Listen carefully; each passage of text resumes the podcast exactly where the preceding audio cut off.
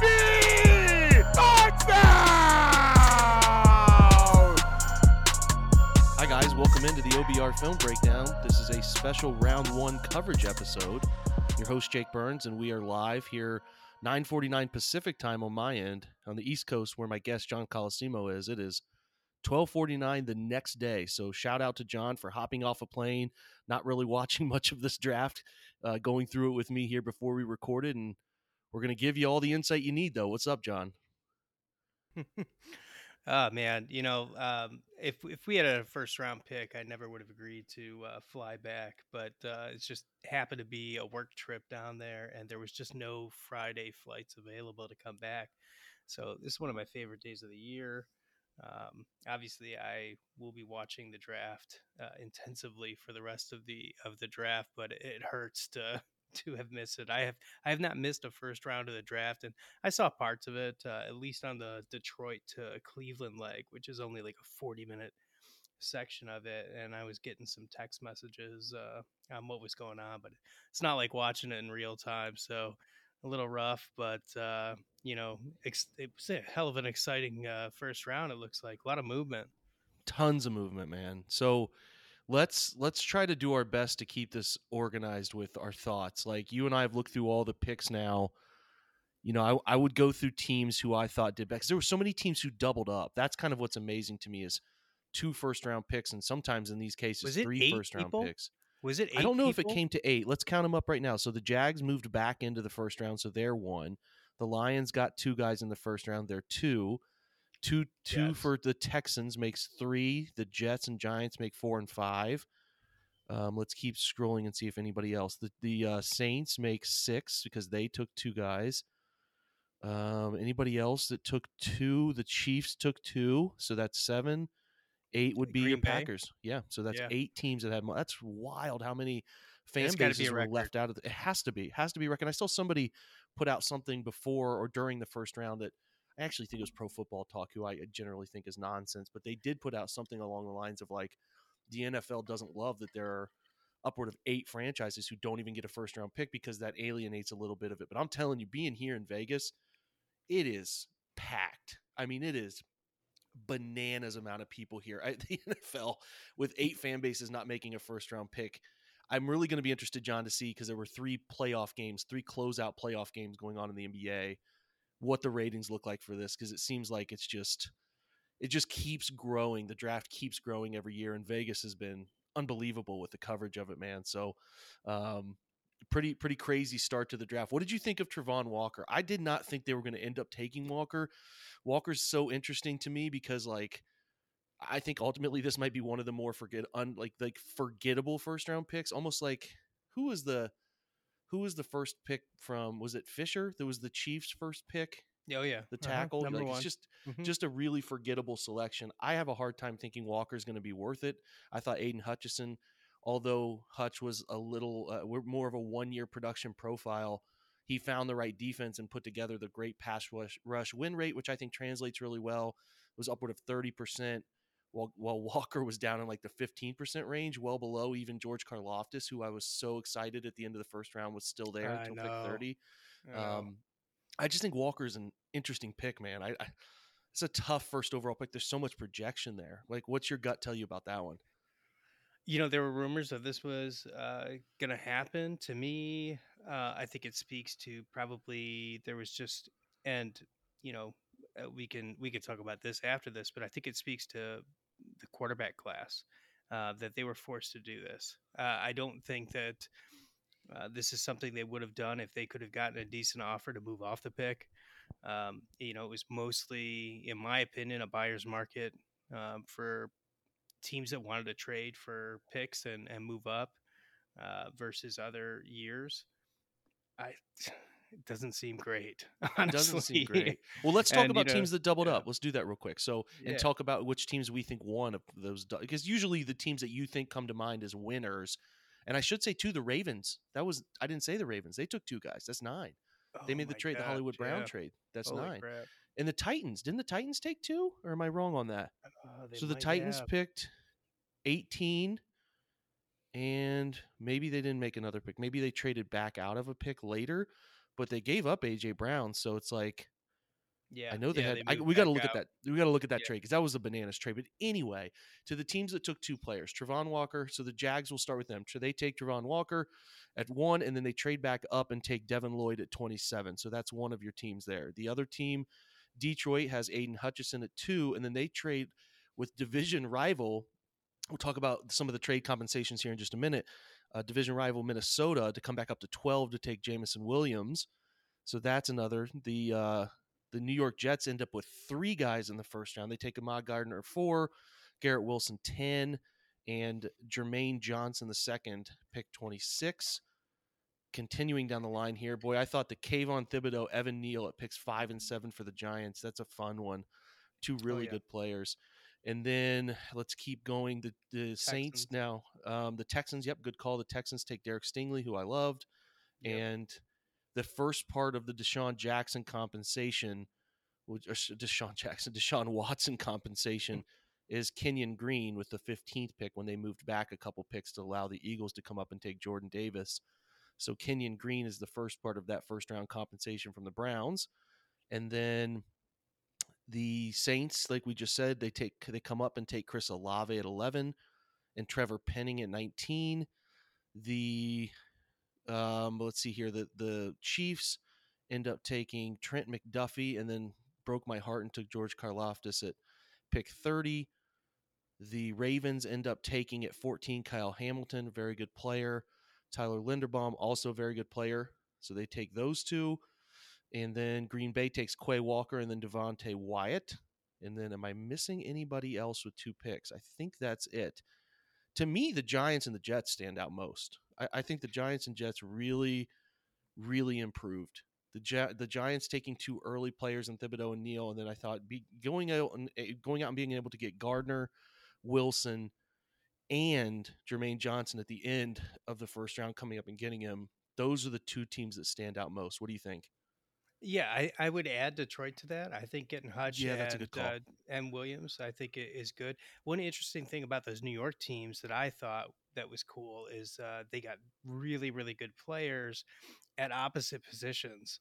You Yeah. know, so you had uh, you had Sauce and you had um, Garrett Wilson. So you got cornerback, wide receiver um, with the Jets, and then you had um, you know.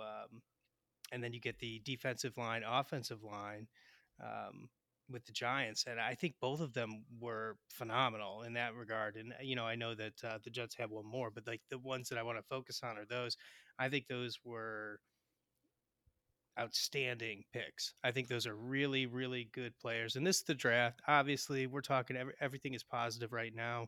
Anything Sure. can happen coming on um, in their careers, but on draft day, those are outstanding picks. And you know, when you add uh, when you add Detroit, um, who they get Hutch, and then they move all the way up for what I think is a pretty damn good deal. I think they got the better of the deal. Yeah, um, we'll talk on- about specifics of every trade in just a minute. Right. Okay. Yeah, and then they come up and get uh, Jameson. I mean, I mean those those three teams to me, uh, pretty hard to beat in terms of uh, what we're looking at on day one of the NFL draft. And especially too because it's positions of win, like highly oh, critical Oh, yeah. positions to yes, winning, right? Hundred percent. important. which is which is the interesting thing about like Green Bay. Okay, so Green Bay moves on from Marquez Valdes Scantling and obviously the big devonte Parker trade, and then it's like, geez, Davante Adams. Boy, I'm struggling with names. It's late. Davante Adams trade, and then they go and get De- Devonte Wyatt, a 24 year old defensive tackle at pick 28, and took Quay Walker, a linebacker. It's like it's just it's so hard. Green. I've read now that it's been Mm. 20 years. I hope I I think I read this correctly, and I know you've got a little bit of Green Day, Green Bay fandom from the Favre days when Oh, yeah. the Browns were No, gone. I always yep. kind of pay attention to Green Bay too because they're just an iconic franchise. But it's like I think I read it's been 20 years since they've taken a wide receiver, a running yeah, back, Antoine Walker. Antoine Walker. wide Walker's receiver, last. running back, or tight end in the first round. That's correct. Yeah, That's and um, you know, and I would have, I would have screamed at anybody, um, you know, in my fandom. Like I absolutely hated the first round selections of Green Bay the entire time I was a hardcore fan. Um, they drafted horrendously. Yep. Um, and it's not just because, you know, it's one thing to point out they never drafted any kind of an offensive skill position player, you know, but, um, you know, they also chose poorly. Yeah. almost Yeah. almost ubiquitously. You know, uh, so the um, yeah, that's uh, I was actually what's interesting is I get on the plane for uh, to Detroit, and it's about midway through the first round. Um, I have one headphone in. I'm talking to my brothers on my headphones, and uh, but I only have the one in. So I go and sit down next to this guy, and uh, I I was asking about the compensation for uh, one of the trades, and this guy next to me just instantly answers because he thought I was talking to him, and, um, and then I just sparked up a conversation. He was a Packers fan, you know, and it's like you know Wyatt. I mean, we liked him, you know, as a potential second round guy. Uh, but like you said, like he's he's old, um, you know, so that's that's tough, and it's not that you can't grab some of these uh, skill positions later. You know, they've certainly done a very good job of finding pretty good wide receivers, especially like in the Rodgers era, more than anything else. I mean, they Yeah. did get like Donald Driver, um, like off, so many. you know, he was like homeless in a car. They they found Yeah. Donald Driver at the very end of um, Brett Favre's career, you know, but like from right then to uh, like just like the last say two years of Brett Favre's career until now, they've done a very good job of finding wide receivers outside of the first round. So they've done well there. Yeah, uh, the and Jordan this- Nelsons and Yes. and uh, who's there still Um, came back? Randall Cobb. I mean, Sure. like they're here's their wide receiver room right now. I'm pretty sure it's Sammy Watkins, Amari Oof. Rodgers, Randall Cobb, and then I think I'm forgetting one more that uh, that might be important. Lazard. Oh, Lazard, Allen Lazard. Yeah, like Mhm. whew, Yeah. that's tough when you just re-signed your old quarterback with a tiny window. Now, you know, like things could look different by the end of the draft. Plus, you know, if they end up making that move that's rumored to get Waller, that would be a monster difference. So we, we kind of yucked it up about that too, because it was, um, you know, they are rumored to be trying to, they, they were rumored to have had Waller in the first trade, but they couldn't get him to sign the, uh, his, um, his franchise tag or, um, yeah, his offer sheet. So they couldn't trade him. So there, there's there's a lot of rumors going around that Waller may go to the Packers uh, for a second round pick, and that certainly changes the entire landscape here. And does. Uh, you know, so we'll see how that happens. But I was talking to him about how you know they haven't had uh, a decent, you know, a really decent tight end since since Chewy, who anybody who is a Green Bay fan knows. Um, basically got kicked out of the NFL for hitting on one of his daughter's friends in a hot tub it's a 17 year old girl and it basically got him kicked out of the entire league um Not great, He- Bob. Not no great. no he was Not a great. very good he was a very good tight end too um but yeah so it was funny you know to reach back that far anyway so yeah i think like uh just in terms of you know uh so we just did the best let's do the worst of the double picks yeah. So the worst of the double picks, I didn't have I didn't have many problems with some of them. The Trent McDuffie thing with I thought that there were with Booth available, and I, I even thought thought his teammate bad. Kyler Gordon was a better player. I So I have a problem with that. Yeah, I have a problem with And that. you traded up for it. Exactly. And- but they did make up for it a little bit with Karlaftis. So a lot, yeah. I'll- I was so mad because I, was making fun of the case. Like it was my one tweet that I was able to get off in between uh, flights, and I Yeah. make fun of KC, and then we're sitting there ready to take off, and they take Karlaftis, and I'm like, God, I was so it, I- bummed. I, was so bummed. yeah, Um, you know, I don't have a problem with Devin Lloyd. Devin Lloyd, the, the the 27th selection makes sense to me. I actually thought I was pretty stunned that New England didn't take him at 21 because it felt like they were moving back to try to get him at 29. And then I thought the New England pick of Cole Strange, an old prospect from the FCS at Chattanooga. If you have not seen it, go check out uh, the Rams draft press conference where on stage is McVay and their GM, and they see that pick live and their reaction to it. And I did not the reaction we have. Oh, it's great. And they were talking about they liked him. They were hoping to get him in their first pick was in their first picks in the 100s. They were thinking he was realistic to take there. So listen, man, pretty crazy, pretty crazy stuff there. The New England's one of my losers. Green Bay's one of my losers. It's it's hard to really pin down losers. Pittsburgh. I mean, let's let's do this. We'll get to Pittsburgh in a second, but let's talk about let's talk about um uh probably probably Baltimore. Like Baltimore, I can see yeah, we where could do people think. North. Yeah, I think people think Baltimore is a winner, and I'm fine with that. I think mm-hmm. Linderbaum is a, is a good player. It's got some issues, I think, with the length, and I think there's an issue a little bit with how he'll fit in what Baltimore does because they're not a zone team. They're a they're a gap heavy team, mm-hmm. which is movement displacing people all the time. Which is not if you go watch Linderbaum Iowa tape, like the highlights are of him moving in space and things like that because he's he's such a great athlete, and I think he'll be fine for them. But then you take Kyle Hamilton, both good players, but in a vacuum, taking Kyle Hamilton at 14, that's fine. That's your pick. That's your original spot. Great, cool. I can get I can get behind that. Some people view Kyle Hamilton as one of the best players in this draft. Fine. But giving up Hollywood Brown, who's sort of found his way over the last few years, you you give up Hollywood Brown and then you draft a center, and you're really not getting two positions that matter to winning all too much. And then you also pissed off Lamar Jackson, who tweeted out, you know, some, he fuck? retweeted some things yeah. and his WTF tweet that he tweeted. Yes. So you've yeah. clearly scorned over a quarterback who doesn't have a long term deal. And I know you can still keep him by means of the franchise tag and different things, but like, it's just it's not a bad draft. It's just a weird draft. So I'm like, you know, Baltimore always gets the credit of making the right picks, all these right. Sometimes it can be though. I think in this one where you could look back and see that this could be a mini turning point for, for, for where Baltimore's hoping to go, right? That definitely, yes. So we don't have the whole picture yet, obviously, but they have um, six fourth round picks now. So there's that too. yes.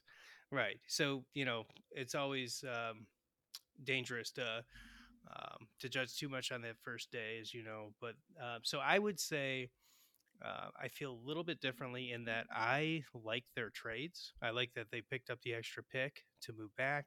Uh, I also like the Hollywood Brown one. Honestly, I think that he was very. Yeah, I think he was very dicey.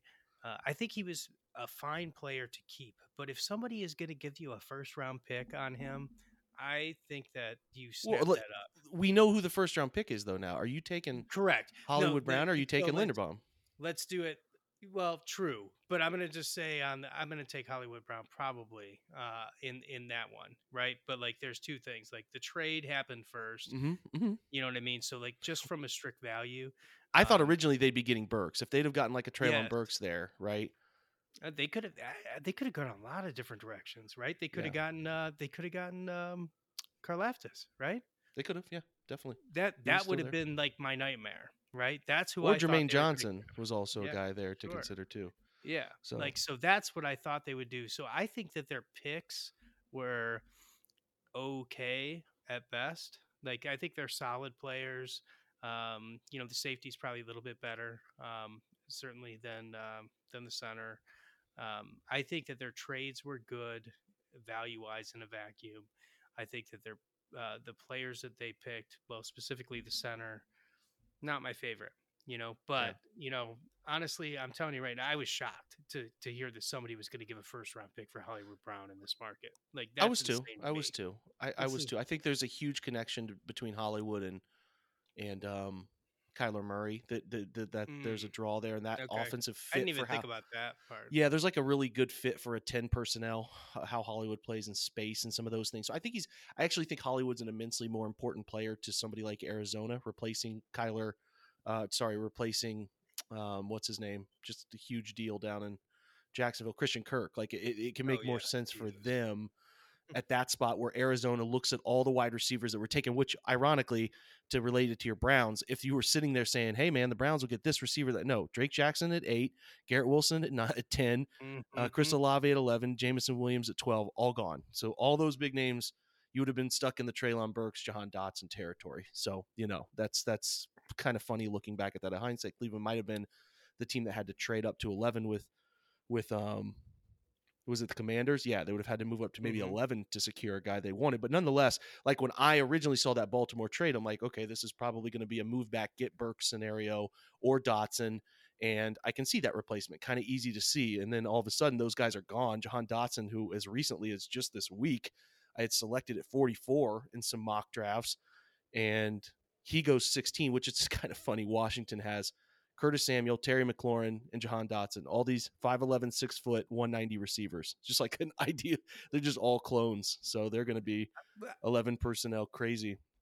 But um, I just thought, like, you know, I just thought that um, personally it was, and I don't usually love, by the way, and the Titans did this. Um, I Mhm. don't really love the replacement type trade, you know, like that. Yeah, Uh, yeah. So I, uh, I just think that the Baltimore, we'd be looking at this uh, entirely differently if they would have taken an edge player uh, between Jermaine Johnson or Karlaftis. Uh, I think that would have changed the entire look of of how well they did in the first round. As it is, I give them a B, um, and they could have done a, a, a lot better.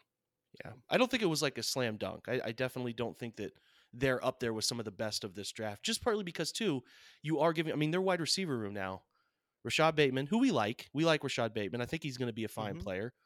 But then it's Devin Duvernay, and I mean, who who else is? I I couldn't I couldn't tell you off the top. But Proche is he still there? Um, I think they took Tylan Wallace last year or the year before from Oklahoma State. It's not much. I mean, it's not for a team no, that no, they really they, yeah, you know they have work to do. They've got Yeah. work to do there. Now, like I said, like uh, you know, uh, I don't know, four or five shows ago, uh, my favorite position in the draft is wide receiver for a reason. Is because there's there's guys all up and down the draft, and so um, you know, if we and I, you know, I don't know what your plans are, but you know, we had originally talked about doing maybe like Saturday or something like that. I'd love to be talking after uh, day two of the draft with you. I would love to see how this looks in day two. So yeah, we'll do that. We'll keep we'll Yeah. keep linking up on this through the weekend if we can. Yeah. Um, it, yeah, the picture's incomplete on Baltimore. They they have another. I think they picked up another third round pick from the trade there to move from from move Hollywood. So they got a first and a third. So they'll have opportunity. So we'll see what they end up with. But for now, them not getting a direct replacement, which is at least something is is crazy. We'll, we'll we'll talk about this real quick because the player trades in this. I mean, moving AJ Brown, who I think is phenomenal, and he's 24. I just thought Yeah. moving him. There's two things I want to talk about with the AJ Brown trade because it was the biggest stunner of the night, in my opinion. Moving AJ Brown after a week or two after the head coach stood on the podium and said, "We are not moving him." Can we can we do this, John? Can we stop believing what people say in front of a microphone? The- You you you have, and this was huge during the Baker Mayfield situation. These you have an opinion, one way or two. You think it's going to go. You have a, a belief in the way that a player's future in your team is going to be. The GM gets up on the microphone and says something, or a head coach says something. Stop believing everything people say. It is smokescreen season all day, every day in the NFL. So stop. Stop believing that stuff. Until there's a pen and paper, stop believing that stuff. So the Eagles go out, they make this deal. I think it's a great deal for Philly. They still don't have their quarterback solved. And that's another thing, too. Back to like the winners of this draft. Love what the Jets did, love what the Giants did, but their quarterback situations are still a mess. And it might not even matter, right? Like you can have these great drafts, but if you have Daniel Jones and Zach Wilson, then Zach Wilson could get better. But you know, like it might not matter, John. Like it might not matter because you don't have the important position solved. And that's a thing. And that's what this draft was weird about. We're going to talk in a minute about one quarterback taken in the first round of this draft. It's bananas that only one guy's selected. But, you know, I think that the Eagles really did well with that trade. I would, I mean, they signed him instantly.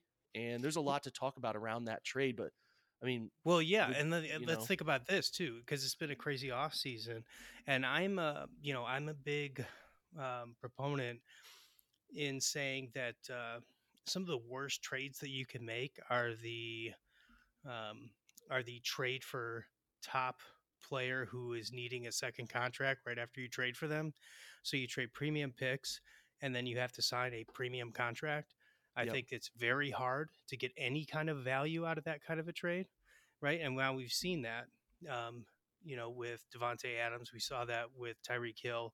Um, this uh, AJ Brown trade, to me, clearly, clearly is the best of the three. Best Yeah. of the three. which He- they tr- re-signed he- him instantly, four years, 100 million, I think was the number, something like that. Right. And, you know, but you traded him for less, you know, less picks than either of those other guys. And he's five years younger than Yeah. either.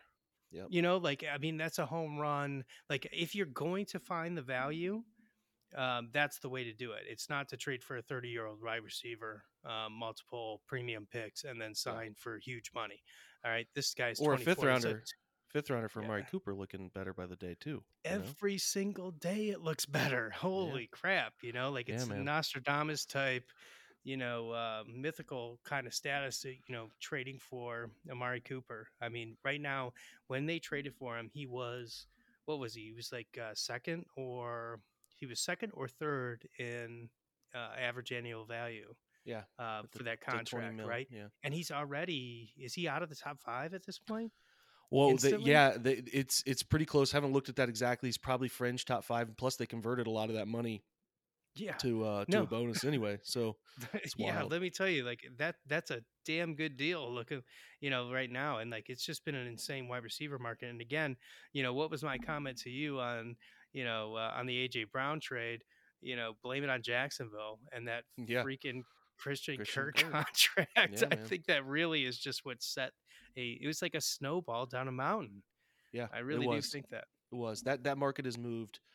The the market has moved like crazy. Let's cl- let's close with two guys, two teams in the in the first round. Then I, what we're going to do after we'll, we're going to close with what the Bengals and Steelers did. Then we'll we'll shift over, take a quick break. We'll shift over and talk about all the trades. We'll just kind of give a winner and loser of the trade uh, instantaneously. Then we'll get to your your Browns topics. I know you guys want to hear from us. So the Steelers take Kenny Pickett. I was pretty stunned. I thought everything aligned. This is back to my original point. Leading up to this draft, man, it was like the Steelers love Malik Willis. Uh, Colbert loves him, and and and uh, you know uh, Tomlin is all in on this guy. They're fawning over him at this pro day. They take Kenny Pickett. like I think Kenny Pickett is kind of fine. He's had a he had a nice year last year. He Whatever. screams career backup to me. I've never been. This is I kind of say this, and I and I don't mean to knock the team that we care about here, but this was a Cleveland Browns quarterback draft player. Like this was a Brandon Weeden. This is that you're wanting to believe that you got this this this safe quarterback in the 20s, and you believe that he will be okay for you, and you didn't like to not having the evidence we have, John, of what toolsy quarterbacks can do for you, and not taking Willis to me is just bizarre. I cannot believe they didn't swing for the fences there. Like, how much better is Pickett going to be than Trubisky or Mason Rudolph? I cannot see it being that much better. Can't. Now, I could look like an idiot in two, three years when we run this pod back and Kenny Pickett's tearing up the NFL or something, but I just don't see it. So I have no fear of that selection whatsoever. Hey, what did we ask for, Jake? Like months ago. What Quarterback did we- purgatory. yes, yes, we we have been asking for this, and to me, you know, uh, on draft day, you know, you can't see the future, but uh, today, prayer answered. All Yeah, you feel good about it right now. I I'm, do. I'm good do. with that. If the football gods really hate Cleveland, and it's possible, the football gods just might forever hate Cleveland. They'll make Kenny Pickett figure it out. They'll just have Oh, Kenny Pickett God. figure it out. And if that happens in a couple years, we'll just be like, "This, what are we doing? Why are we doing this? Why are we even talking about this team? Because it just reeks of a player that doesn't figure it out. And that's not like that offense is just ready made for a quarterback to come in and dominate. I mean, they have a Oh, nice no. receiver in Diontae Johnson, but the offensive line is a wreck. Like I just. I don't I don't know, man. I have a hard time seeing that how that's just going to work out magically. But it is Pittsburgh and everything sometimes seems to turn up positively, but for now, I just can't believe Kenny Pickett was the only quarterback taken and especially can't believe Pittsburgh took him after the lead up to the draft. The other one is And let's- Hill. Oh, go ahead. Hold on, Go ahead. hold on though. Before we even move on from that, let's like just you know take a second to appreciate the fact that um, you know we just had only one quarterback taken in a rookie wage scale era. Yeah, you know, bananas. like it's it's insane. Like the kind of value that you can get from rookie QB contracts uh, is widely studied, pretty established at this point. Like it's it's not even close. Like when you talk about even the the premium positions like edge rusher and cornerback and wide receiver and those things, they don't even com- they don't even enter the same stratosphere as the kind of value that um, quarterback contracts provide, and that's only going to keep widening. You know, we have big, big quarterback contracts on the horizon that are only going to widen that gap. And we saw a uh, a quarterback draft with one quarterback taken. It is bananas. That that is a really, really, really insane, and it can't be undersold. Like that is Yeah. crazy. And everybody who thought um, pretty poorly of this quarterback class, uh, which I am one, you know, boy, was that an indictment. Uh, the NFL clearly agrees. Like, I mean, really, really agrees. Probably too much, honestly. You Yeah. know, that's probably they they probably lean too far. Like, I don't think that that's probably correct. that only one of these quarterbacks were taken, even though I don't uh, think any of this class is very interesting. Just the straight value proposition that quarterback contracts offer. Um, I think that uh, this was a mistake by the NFL. Even though I hate all these quarterbacks, I still think it was a mistake. That's well said. It's it's it's a mixture of teams at the end of the first round not needing them, teams being surprised like you and I are that teams aren't willing to move up to get them at the end of the first round because you get that fifth year option availability, right? It's And a pretty buyer's market. Yeah, it's pretty crazy that we didn't see some teams move up because if you look at the end of the first round, I mean the Saints not taking I think teams that were possible. Saints didn't take a quarterback.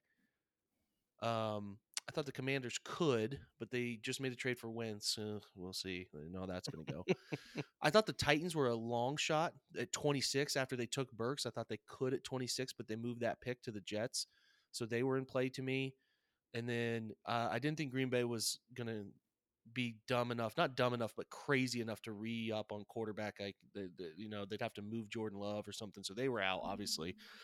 Um, just looking up again, looking at teams. insane. That's that's what I thought. The, the one team I was going to say is the Vikings. I thought, and they could still the Vikings because they have pick thirty four. We're going to talk about how the all the top of the second round is altered.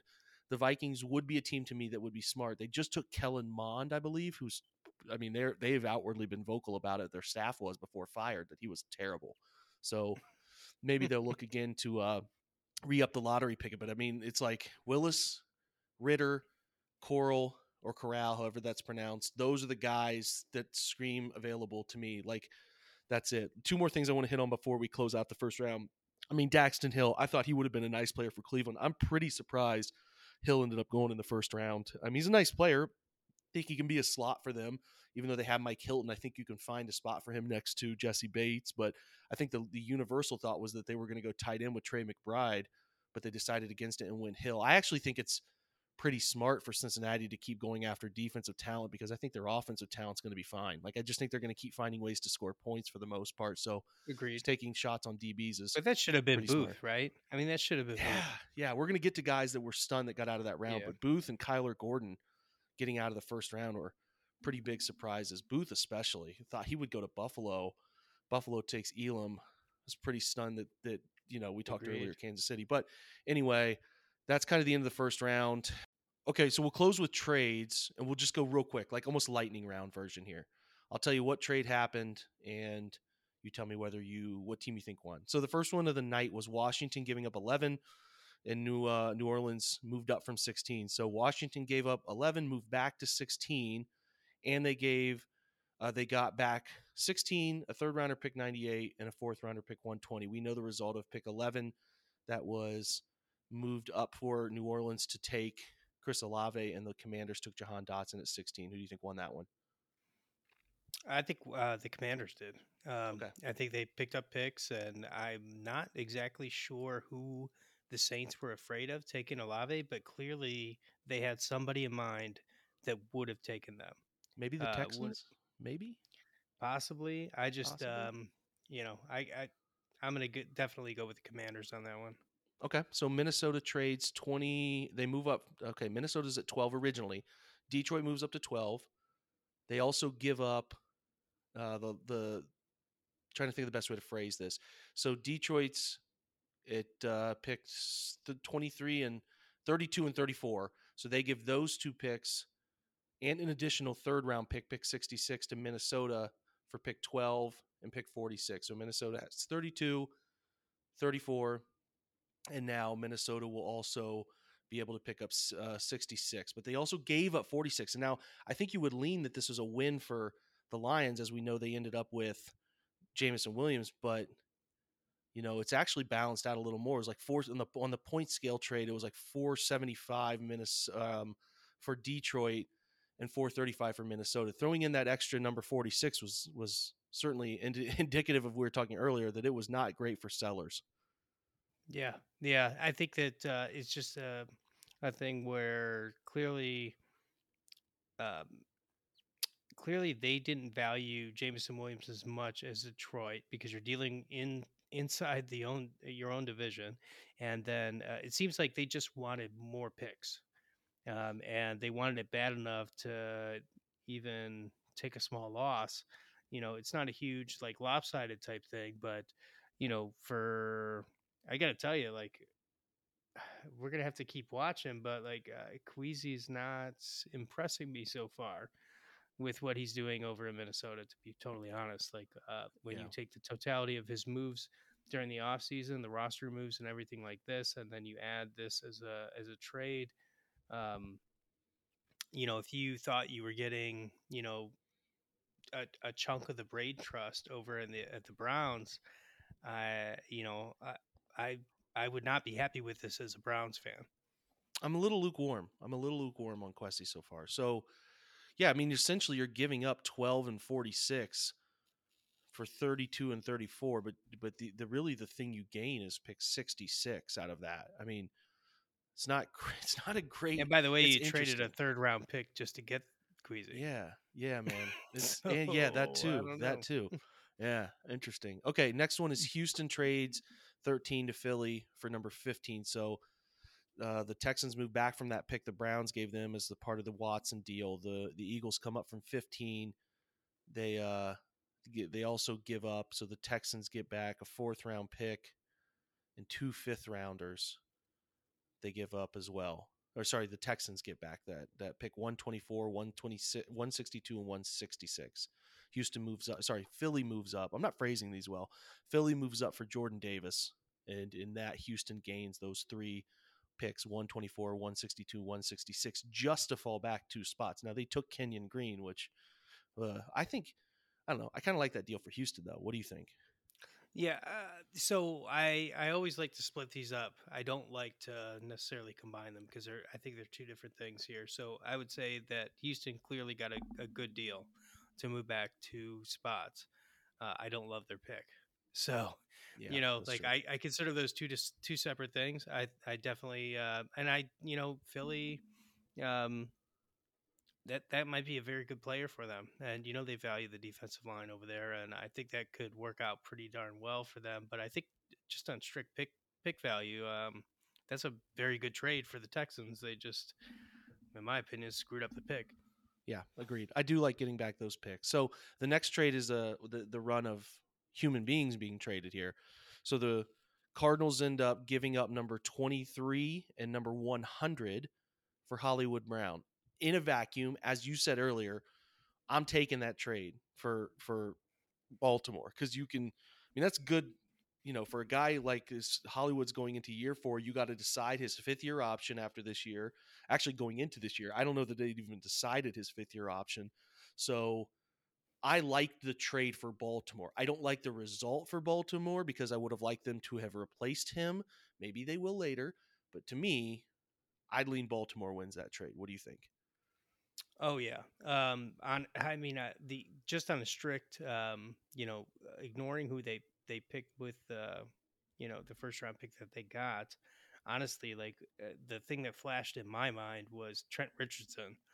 Like Yeah. if you if, if you can get a first round pick plus for a player that's already in the league and his you know he, I mean he's a he's a decent player, uh, but uh, you get a first round pick plus. I mean, you make that deal in an instant. Uh, so, I mean, I was I was amazed that the Cardinals would give that kind of. Uh, I mean, just like compare it to AJ Brown. Okay, you know what I mean? Like that. Like Yeah. who who got the better deal, trading for AJ Brown or trading for Marquise Brown? I mean, there's no there's no comparison there. In my I, opinion, li- I like the it- player. Like I said earlier, I like the player for the Cardinals, but I haven't looked at their wide receiver room, man. I thought you could have solved this in free agency and kept those two picks. So it's yeah, they interesting. they have they I have mean, they have Rondale invested Moore. a- I forgot about they had Rondale Moore. So they have They have Moore, Hopkins, and AJ Green. amount- a massive, massive, massive amount of resources between money and picks in wide receiver uh, since uh, what's his name became the head coach. Um, Wow. it's you know uh, a huge, huge, huge amount of. I don't think that there's you know I'd love to to add this up, and I think I will, and I'll post something uh, like I sometimes do under the uh, under the show notes. You know because these guys, I'm not sure that I've ever seen a team invest this much in wide receiver over this many years as the Cardinals have. That's insane. They've just given Kyler Murray so Isabella, weapons. Yeah, you know, yeah, no, yeah. I mean, uh, you know, they traded for Nuke. You know, I mean, like, think about what they've given. Like, it's insane. I'm going to add this up, and it's going to be bonkers between Nuke resources. Uh, oh yeah, oh, it's it's it's crazy how much they've invested in wide receiver, and they're just not getting their money's worth to this point. And I don't think that uh, Hollywood Brown changes that. Yeah, they must be set to live in ten personnel. I, I mean, just live in it. I'm talking like to get value out of Rondale, AJ Green. I mean, I guess you could swap AJ Green and Zach Ertz out. Like those two guys, I guess you could be interchangeable, but that's wild. Um, again, I like. I think that Hollywood can have a nice fit for the Cardinals. I mean, I think there's a role there. It's just like, whew, the value. And like you pointed out before the show, you know, there's there's obvious connections uh, from Oklahoma. Yeah, excuse me. Yeah, Oklahoma definitely. there. And, so, and it does show the paradox in the league. There are teams that are willing to say, "We'll let you walk. We'll take picks to replace you. Some teams are all in on paying their receivers. There's a weird this offseason has been so weird for receivers. And another, like we said earlier, the other wide receiver trade, which is, you know, Philly going up to 18 for AJ Brown. So uh, they gave their second first round pick, Philly did, which was number 18 in a fourth rounder, pick 101 for AJ Brown. I just listen, I think it's rare because I, I know people like I get it, giving you you automatically give AJ Brown a new contract, but the 18th pick 24 and a fourth and a fourth rounder for a 24 year old proven dude in this league. Like I just lean Philly won that trade. I just think they did. Is uh, uh I got a funny one. Is is AJ Brown younger or older than Wyatt? Oh God, let's check Devonte Wyatt's uh, age. Devonte Wyatt. Let's do this. We're doing this live. Devonte Wyatt was on March 31st, 1998. Okay. AJ Brown, June 30th, 1997. So AJ's a little older, but they're yeah. exactly the same. It's like it's like yeah. AJ is uh, a little bit younger than Denzel Ward. That's like the young players you're talking. I mean, Denzel Ward's still 24. I mean, just I think he turns. Actually, I think today's Denzel's birthday. Matter of fact, the 28th. So yeah, age matters, man. Age matters. And back to like, oh, I can't believe what the Packers did. Anyway, I think that's a pretty slam dunk Philly deal that I would love. And I think most of Philly's in love. And the reaction of folks who I follow who do Titans coverage could not believe that trade happened either, especially like we said earlier, given the issues with the recent statements from management there. Um, New England trades back from 21, which I just think this ends up being a disaster. I just I, I cannot fathom how this worked out for them, but um, so let's read it exactly as it's written up. So Casey came up eight picks and also sent over number 94 and 121 to New England for pick 21. So they get back 94 and 121. Now, again, having the result of what New England did at 29, don't love it. So I'm trying to keep New England's losing first round grade out of it because I do like getting 94 and 121 to slide back eight picks. But if they were looking for guys like Devin Lloyd who are a fit for that. Because I think Jacksonville jumped in front of New England to take Devin Lloyd personally, because Devin Lloyd just screams New England Patriot. I do think I liked the trade for New England overall. What do you think? It is, you know, raw deal. I think that New England got the better of it, including the picks. This was a lose lose trade for both of them, in my yeah. opinion. The results do tell us that. Yes, yeah. I agree. Um, Baltimore trades 23 to Buffalo for 25. So it was pretty simple. They moved up two spots.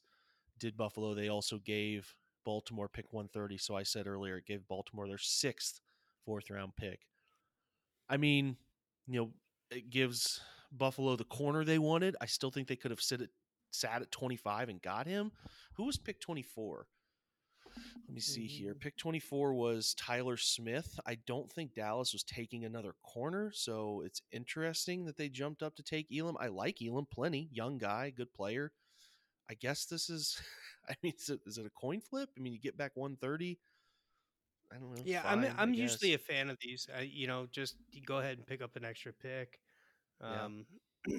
you know, uh, so I think that you know, raw deal. I definitely think that um, uh, Baltimore wins this, but you know, at the same time, when you look at the guys that were taken afterwards, and you think about the fact that Baltimore could have had a Jermaine Johnson or a Karlaftis, uh, it's hard for me to give them a, a high grade taking a center there. Um, I, I, know that he might be very good, and and you know, like uh, centers taking taken around this type of pick um, have a good history of being excellent players for a very long time, and uh, then you know, in that case, it might be tough to argue with it. But you know, as you were saying, um, you know, before we got on, uh, the style isn't quite what Baltimore really does. You know, uh, most people have Linderbaum as more of a zone guy, and and they yeah. run gap schemes. You know, and this is your comments that I'm just regurgitating here, but I, I think they're good points. Yeah, it'll be interesting to see how those. I mean, the Linderbaum pick pans out. I just he's a good player. He's a really good player. It's just a matter of fit and whether he's worth you know centers in the first round i'm just kind of like eh, and over those premium it. positions like yeah, i man. just it's really hard for me to you know to give them a big a big grade for you know a center when you had premium position players that were highly um you know highly thought of there I just I would have uh, hated Karlaftis to end up there. Just would have hated oh, it. I know. I was sweating it. I mean, it just seemed like it was destiny. I thought, Agreed. you know, like you knew they were going to take him, and uh, then they didn't, and I'm happy. You know, Me they want to take the center. Um, you know, he might be a very good player for a long time, and I could still be happy with this as a Browns fan. Yeah, I agree. So let's look at Tennessee. There's two more trades. Tennessee trades 26 to New York. So this is a big jump for the Jets. So the Jets jump up to 26 in the first round. Tennessee trades 26 in their third round or 101 the Jets trade back 35, a third round 69. And so it's essentially like this you, you take 26 and 101, you swap them for 35 and 69, but you also then get an additional fifth round pick, which is 163. The Jets come up to get Jermaine Johnson.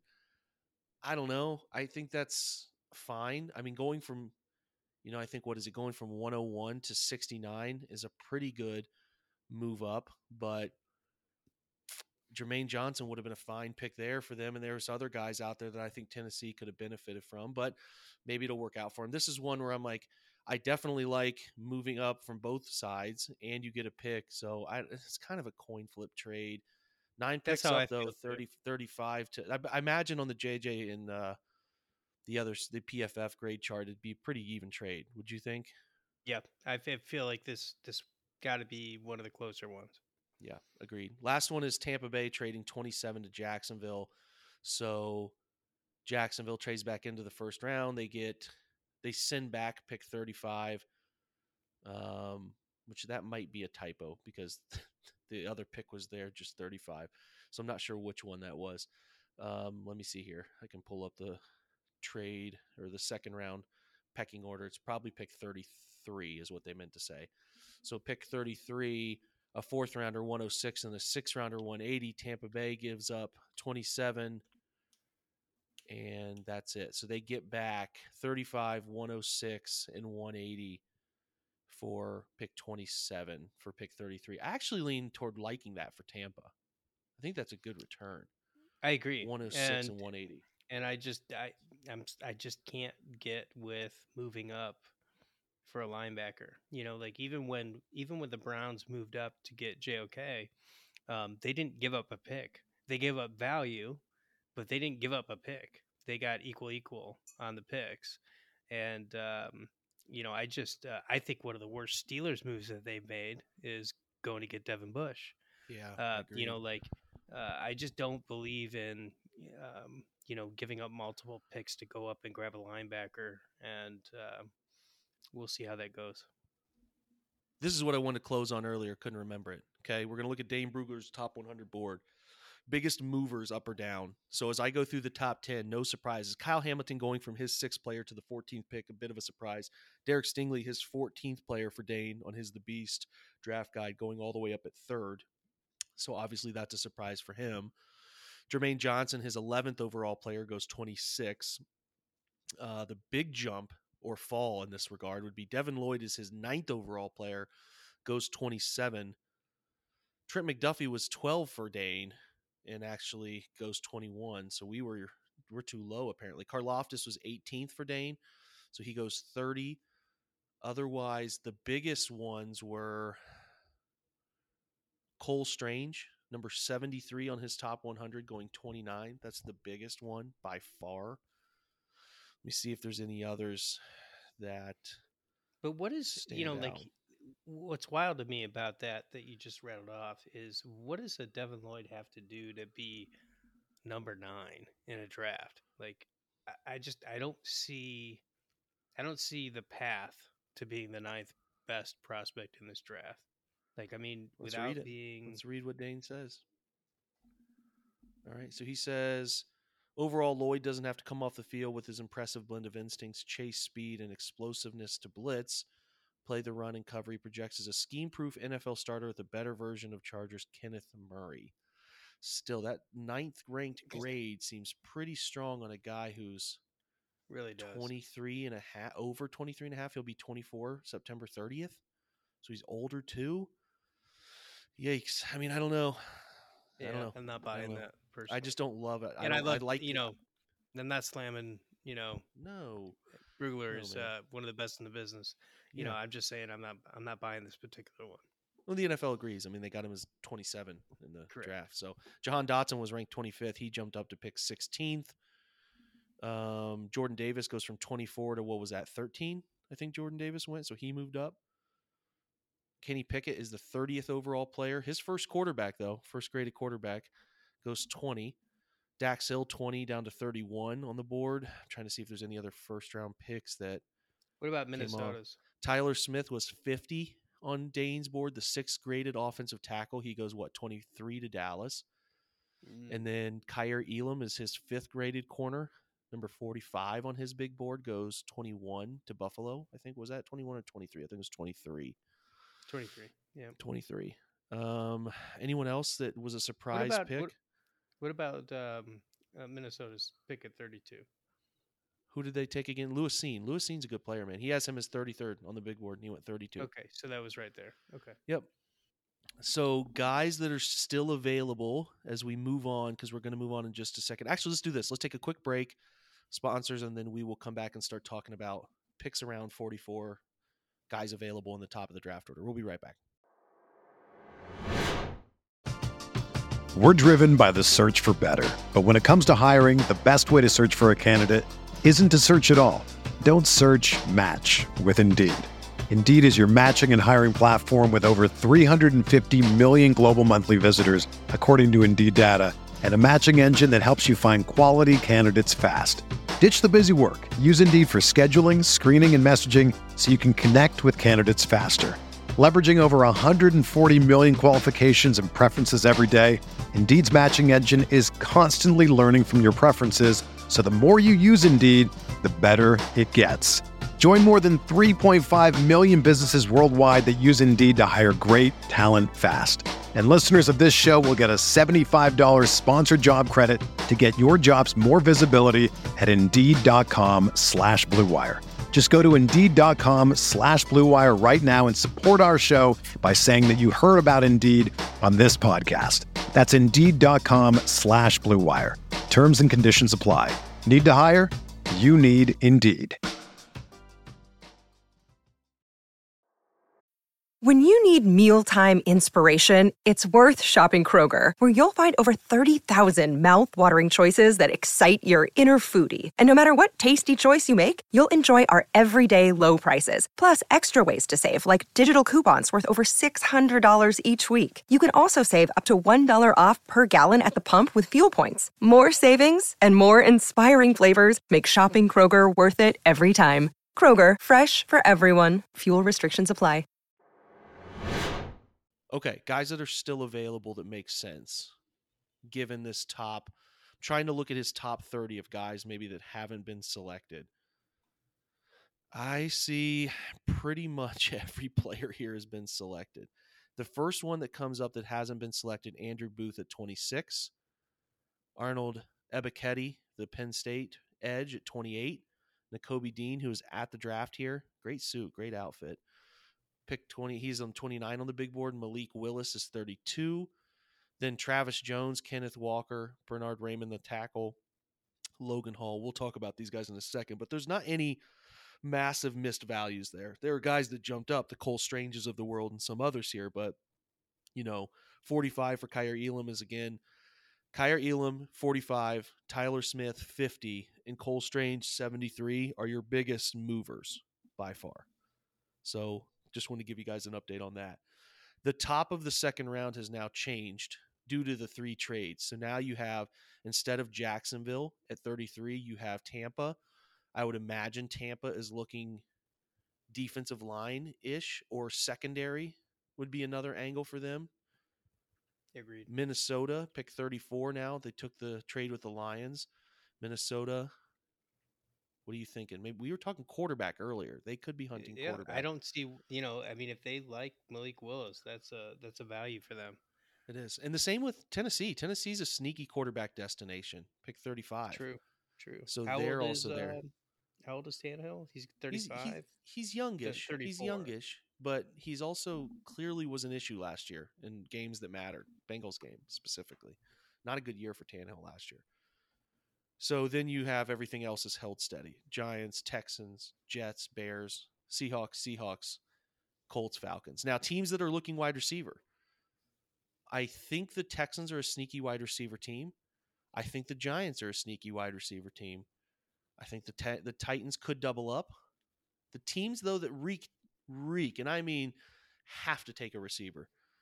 The Bears at 39, and now that the uh, Falcons took Drake London, that leaves at 42 the Colts. Those are two heavy wide receiver leaning teams. Okay, like heavy. So if you really want to get in front of somebody for a wide receiver, even if you let sh- there's two spots, pick 38 to the Jets, pick 41 with the Seahawks. Right, those are two spots if you're hell bent on a wide receiver. I don't know if the Browns are, but if you were, those are the guys. Real quick, I'm going to update you on picks 44 in recent drafts. Kelvin Joseph from Kentucky last year. Talked a lot about him. Year before, we all know Grant Delpit was a pick. Pick 44 in 2019. Elgton Jenkins was there from Mississippi State's had a nice career in, in Green Bay. Uh oh, 2018, Dante Pettis. Boy, I liked Pettis. Did you like Pettis? a little bit, Yeah, not I as much him. as some other people. I liked him a little too much. I don't want to admit I don't want to admit too much idiocracy on my end, but I liked him. Uh, 2017 was tight end Gerald Everett went to the Rams. Nice run there. And then Mhm. years before that, other notable picks 44. These are some fun blasts from the past names. Kawann Short, Matt Forte, running back from Chicago, Sidney Rice to the Vikings, Bob Sanders to the Colts, LeCharles Bentley. We know that connection to the Saints in 02. What else do we got here? Patrick Surtain to the Dolphins in 98. Sam Madison. What a two year run for pick 44 corners for the Dolphins. Sam Madison, Patrick Surtain, 97 and 98. Man, pick 44 knowledge for you folks out there. So let's talk about best available, man. I think it's interesting. A lot of the D line names that we have been interested in are still there. You know, Travis Jones, Logan Hall, guys that we have really, really liked are all still all still sitting there trying to look at this list again. Do you want me to read these off, John? That's probably best. go I'll read it. off a couple lists. So Nakobe Dean, Malik Willis, Andrew Booth, Breece Hall. We're eliminating running backs. We don't care about those right now. Arnold Ebiketie, we talked about. David Ojabo, still there, first round grade. Hurt, needs time. Kyler Gordon, Washington corner, Boye Mafe, who's a heck of an edge, just a little older. Christian Watson, North Dakota State. Skyy Moore, wide receiver, Western Michigan. Travis Jones. Then I'm not going to read those last two because they don't matter. Other names Cameron Thomas, San Diego State. Jaquan Brisker, the safety from Penn State. Roger McCreary, Drake the, the uh, uh, yeah, Drake Jackson, edge from USC. Roger McCreary, the corner from Auburn. Perrion Winfrey from Oklahoma, defensive tackle. Okay, other guys George Pickens, John Metchie, both available. Alec Pierce, Cincinnati, we like. The whole tight end draft is there. Trey McBride and all the above. Tons of talent, man. Tons of talent. What you have to hope for is Malik Willis, Desmond Ridder, Sam Howell, Matt Corral, all sitting there. Right? We need a run on quarterbacks. Run on quarterbacks at the top of this thing would help. That would that would be great if some teams moved up. And then some some guys like Breece Hall, Kenneth Walker, the Spiller kid from Texas A&M. You want some of those guys to go because if your pick is, you know, between Watson, Pickens, Metchie, Skyy Moore, and Alec Pierce, those guys can all help. And between Logan Hall, Travis Jones, Drake Jackson, Kingsley Enagbare, a lot of defensive ends that can help too. So I'm actually pretty optimistic. It doesn't seem, let me put it this way, it doesn't seem like many of the names we didn't think were going to be there are going to be there. Karlaftis was the one who was sliding. He didn't make it out of the first round. He would have been a trade up guy for me. Agreed. Otherwise, I kind of think they're going to either sit still at 44 or potentially, John, move back a little bit and gather some more picks. What do you think? Yeah, um, uh, I definitely see that, especially if, for God knows what reason, if they end up in a position uh, where Booth is still there on the board uh, when they come up, uh, I think that it's it's pretty hard for me to uh, argue against him being the best player at a premium position that makes sense for the Browns. Uh, excuse me, like that makes sense for any team. Uh, but we don't need that guy at that position, and uh, and so I could see like that would be a guy if he's still sitting there uh, at 44. Um, I could absolutely see a, a, trade back. Also, that there's a, a, number of edge players that would maybe allow them to say, "Well, we've got two or three guys that we really like. You can move back on that uh, accord." You know, so like those are the things that I'm really seeing. It's hard for me to see wide receiver here, honestly. You yeah. know, I see edge, um, I see edge, and I see a trade back. Um, and I'll tell you, like I, I'm very surprised that, that that Booth is there. Me too. Me too. I think, I think the most logical things are sitting still at 44, taking a guy, like you said, a young pass rusher, potentially if the right wide receiver that they have fallen in love with. I'm not here to tell them who that is. They got their guy. I could see them taking that guy at 44 but I still think the realm of possibility is moving back. I don't see a great move forward potential here. I don't see a Agreed. JOK for them. I really don't see no, that that player there. out there. So we've given you the names of everybody that matters in the second round. You know, they're going to have three picks 44, 78, 99. 118's in the fourth round, right? So, yeah, they'll only get those three picks the 99 will be right up to we get a pick at the beginning of the draft the middle of the draft and the end. So you got to stick around all day for everything that uh that cleveland decides. But you know you would love to see them get a pass rush like in an ideal world you were able to get d end wide receiver and then a defensive interior guy at some point too. I'm not here to project who those picks are going to be. I don't love to do that. It's really not my favorite thing in the world to do there's a lot of names out there we love at the top of this thing.